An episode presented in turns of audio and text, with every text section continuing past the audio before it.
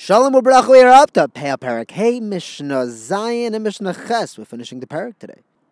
In Mishnah Zayin, the Mishnah tells us the halachas of Shichcha. This is a phenomenal mitzvah in the Torah, unique in that it's the only mitzvah that you don't need kavanah at all. In fact, it only works if a person did not have kavanah. He accidentally forgot something and he gets a mitzvah. We have a story.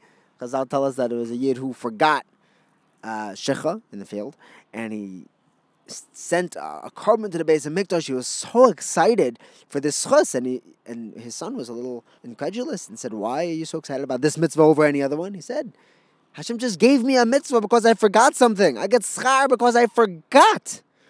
Ratzah HaKadosh Baruch the Zakar says Israel. That's why he gave us so many mitzvahs. Now, the Mishnah tells us that if someone of the workers forgets an oimer, he leaves a sheaf in the field, but the Balabayas knew about it and he didn't forget about it. Or if the Balabayas forgot, but one of the workers still had his eye on it, that's not considered shichcha. Likewise, if a poor person stood in front of it to make sure that they forgot it, or if they covered it over with other straw so that it wouldn't be noticed and it would be forgotten, that does not have a din of shichcha. It must be forgotten by both the Balabayas and the workers, and there can't be any foul play involved. In Mishnah Ches, the Mishnah tells us at what point these these stalks become shichcha. Now it only becomes shichcha during the final stacking process, but there are there are little micro stackings before it got to the big pile.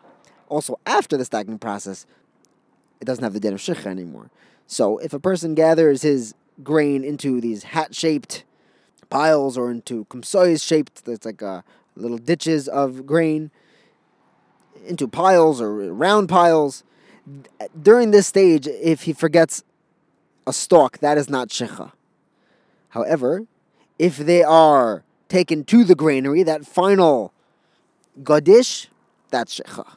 After, if he's taken from the gadish, so the some people take it to the to the gairin, some people take it to the gadish, either to the granary or into the final massive stack. That's shichcha.